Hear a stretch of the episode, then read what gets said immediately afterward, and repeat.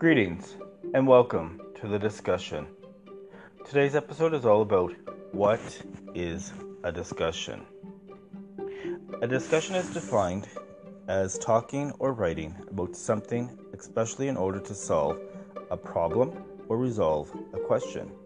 An example of a discussion is when two or more people disagree and decide to sit down and talk out their different opinions. So, the purpose of a discussion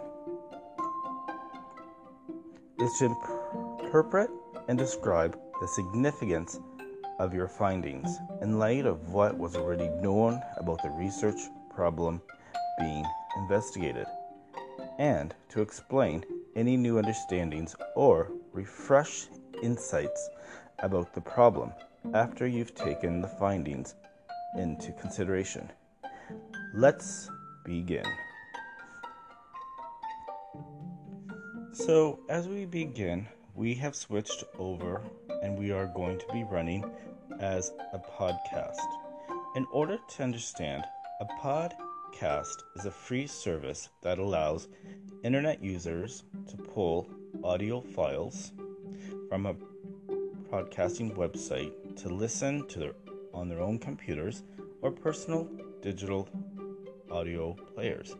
The term comes from the combination of the words iPod, a personal digital audio player made by Apple, and broadcasting. So everybody always wonders why do you want to do different things? So, what is the point of a broadcast? Uh, sorry, podcast. The point is simple. It is the same as a video on YouTube, a book in a library, or a conversation in a classroom. It's to move information from one place to another. Sometimes information holds value, and sometimes it doesn't. The goal of the discussion is to do this. We have aligned with doing the podcast because podcasts make information personal they are convenient and easy to consume. They cut costs and they are time saving and efficient forms of communication. They are portable and they are on demand technology. As we continue to grow, we will incorporate and add many, many awesome features into our podcasts. So, today we are going to talk about something that's really out there and affecting everyone. Ready? Here we go. The coronavirus, COVID 19, is an infectious disease caused by a newly discovered.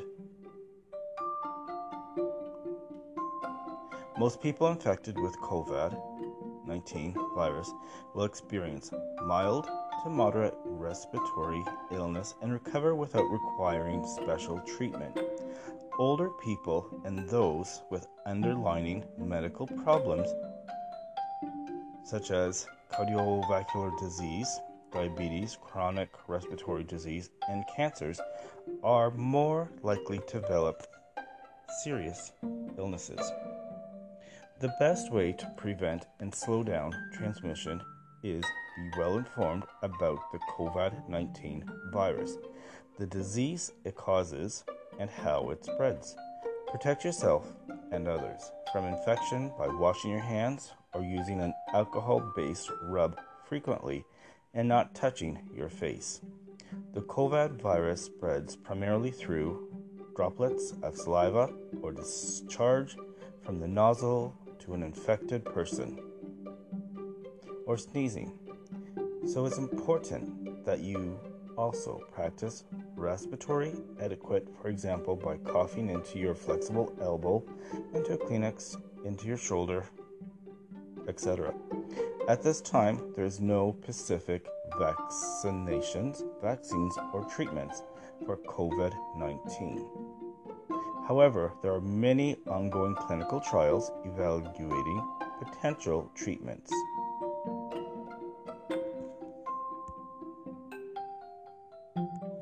Currently, there have been 161,000 603 people in Canada tested.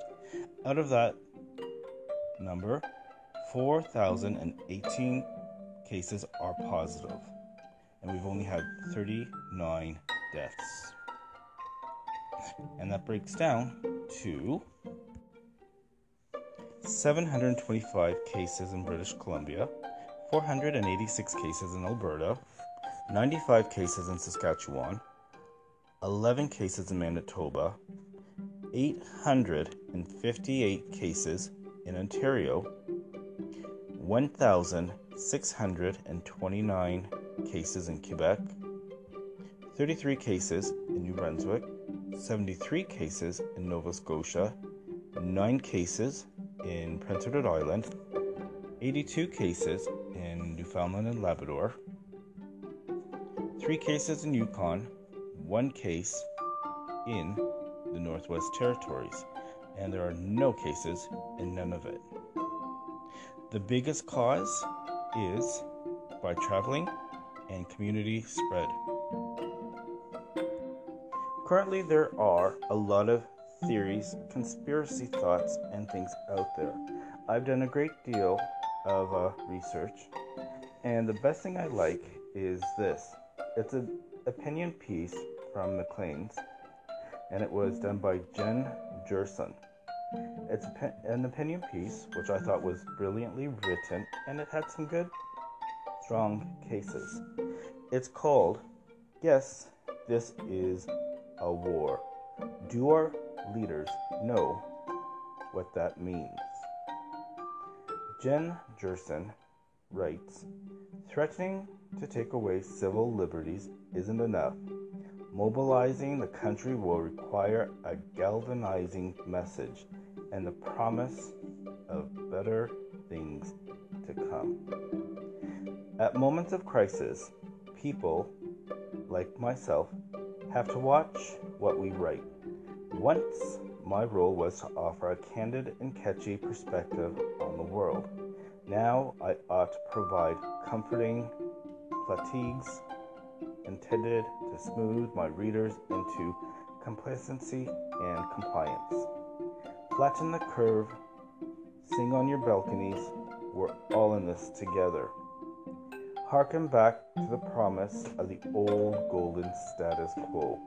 We're in for a few tough months, but everything will go back to normal. But when big things like COVID 19 happen in September the 11th, 2001, is only an analogy I can draw from my own lifetime. There is no reason to be normal. There is just the beginning of a new normal. I suspect this pan- pandemic is going to force us all into a fundamental renegotiation of the social contract and whether that debate leads into a better world or a worse one will depend on how we respond today. The pandemic ahead of us is terrifying. The virus itself is insidiously canny, almost as if designed to test every thread of social cohesion. It's deadly, but not deadly enough to frighten everyone's equally. Its high morbidity rate puts a strain on already overridden healthcare systems. It has already revealed the fissures in our political leadership around the world. It's remarkably durable and contagiously, and because it appears to be able to spread as systematically, the virus offers no clear warnings about when its victims must with- withdraw from society. As a result, we've come to a half baked consensus as to what is to be done. What consistent what consensus exists is failing as an economy collapses, the pandemic spiral out of control in the United States, and a generation born to relative comfort, and certainty is getting its first live performance of the fragility of human society. We all seem to understand now our collective duty to flatten the curve of the outbreak. By dramatically reducing our social contacts, we are meant to slow the transition of the disease, giving our healthcare system time to respond. Most of our sorry, most of us have even seen a simple graph intended to illustrate the point. The cartoon version of the graph omits the details of the x and the y axis, and the graphic it's left to the imagination to answer how many lives will be saved by this action.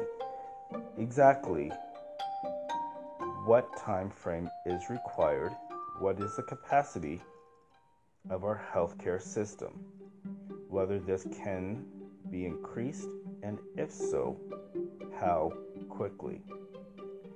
The very concept of social distancing itself seems to compromise different prohibitions in different jurisdictions. Trips to the playground are barred in some places, in others, walks are okay. We are told, paradoxically, that distancing is a minor inconvenience that we should be able to manage easily and gratefully, and also that we face hardships and sacrifices not seen since the Second World War. Those who adapt the rhetoric of noble self sacrifice gloss over the historic realities of that endless romanticized era. The consensus on the Second War, sorry, the consensus of the Second World War was never absolute nor even shared across the country to maintain consent. Western democracies adapted deeply draconian policies, a police state with severe restrictions on speech, assembly, and commerce. But the census required more than this. There was a contract involved. Men signed up to die for a fight for freedom, a sense of purpose. They wanted to do their duty to king and country. Concepts that now seem anachrist, anachrist, and their sacrifice of blood and treasure. Our parents and grandparents came home to a better world, or at least they believed they did. Upon their return, there were GI Bills and free post secondary education, suburban homes, and national health services. The Second World War was the herald of an imperfect golden age. If we are being required now to make a sacrifice on a similar scale, I must ask what is the contract today? We've known about the novel virus since January. The strict lockdown measures adopted by China brought Western governments cruelly crucial weeks. Did we spend the past two and a half months building temporary hospital space? Did we construct private companies to manufacture ventilators and personal protective equipment for healthcare workers? It's still not too late to enlist useless lumps like myself to learn simple screening procedures to ease pressure on front-line medical workers in an emergency. Where is everyone? If this is a war, let's act like it. For example, we need you to stay in your homes for 12 weeks so we can learn about this virus disease. Try new treatments, retool local factories to manufacture millions of N95 masks, build 20,000 new hospital beds, and train volunteers. With these actions, we will save an estimated 200,000 lives. It's a clear and galvanizing message that most Canadians, I suspect, will embrace. Compare, by comparison, we need you to stay in your homes for six months, maybe a year. We're not sure. Maybe until someone comes up with a vaccine, there won't be a job for you when this is over. And if you don't abide, we'll eliminate your civil liberties. Is very obviously not tenable. It reeks of panic, of an inability to make difficult decisions, and in the fact of hard realities. In times of extreme crisis, it becomes our obligation as journalists to offer governments the benefit of a doubt. Managing this pandemic would be difficult for any government, and many thousands of lives are at stake.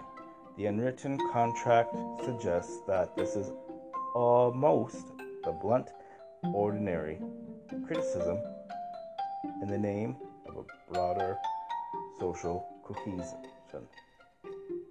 It becomes a difficult transition to make, and it becomes completely impossible when governments appear to abuse the crisis to accumulate more power.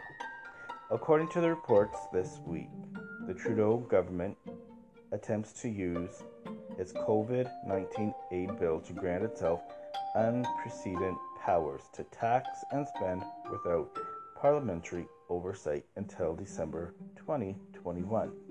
The Liberals were in tense negotiation with opposition parties until the wee hours of Wednesday morning to find a compromise to this totally unnecessary and overreaching proposal. The opposition was correct to object and to object strenuously. I will leave it to others to explain why the Liberals' move was so enormous and inappropriate.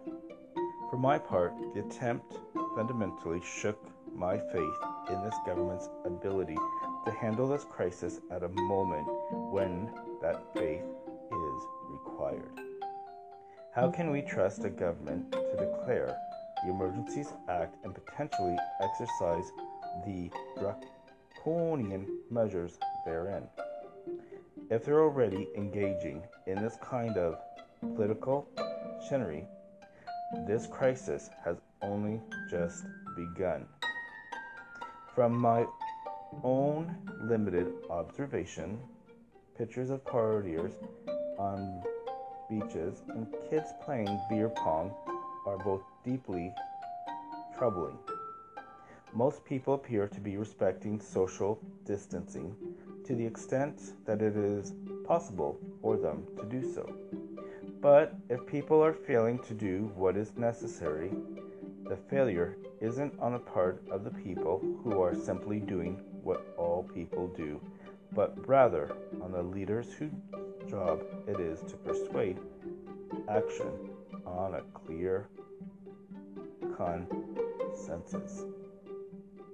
Threats to civil liberties are a lever that all governments possess. What's required here is not force, but rather a reframing of social contract.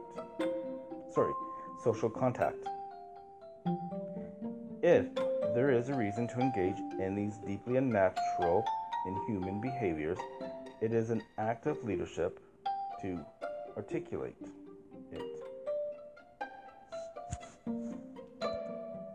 Social distancing, a euphemistic term for something that could more accurately be described as voluntary imprisonment, is not a minor inconvenience. It impacts are psychologically, emotionally harmful. They are also proving to be financially catastrophic.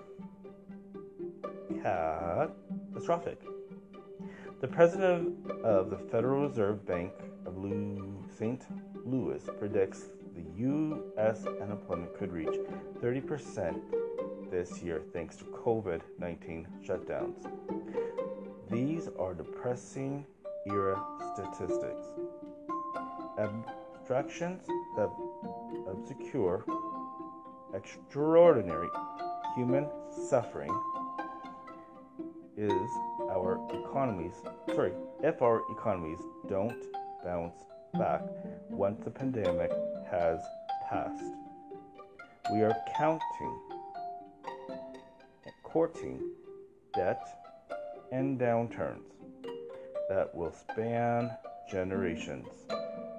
Although COVID 19 is a nasty illness for people of all age groups, and fatalities among the young are rare but not unheard of, any public health or economic policy going forward has to consider the impacts of mortgaging the future of one generation to preserve another. The young do not have the capacity to weather this crisis. The federal government's 82 billion aid package, sorry, package tabled Wednesday is a nice start. I am particularly heartened by the plan to provide $2,000 per month for four months to people who qualify for the benefits, but I fear this won't be nearly enough. Ottawa needs to provide checks to every Canadian household as rapidly as possible. I have reservations about a universal basic income, but as long as we are asking people to isolate themselves, we need to pay them to stay home. We've had a good long 70 year run in the West, but this is the end of that golden age. It's not fair to demand sacrifice from the many without offering some hope of a better world on the other side. Thank you, and we'll see you tomorrow.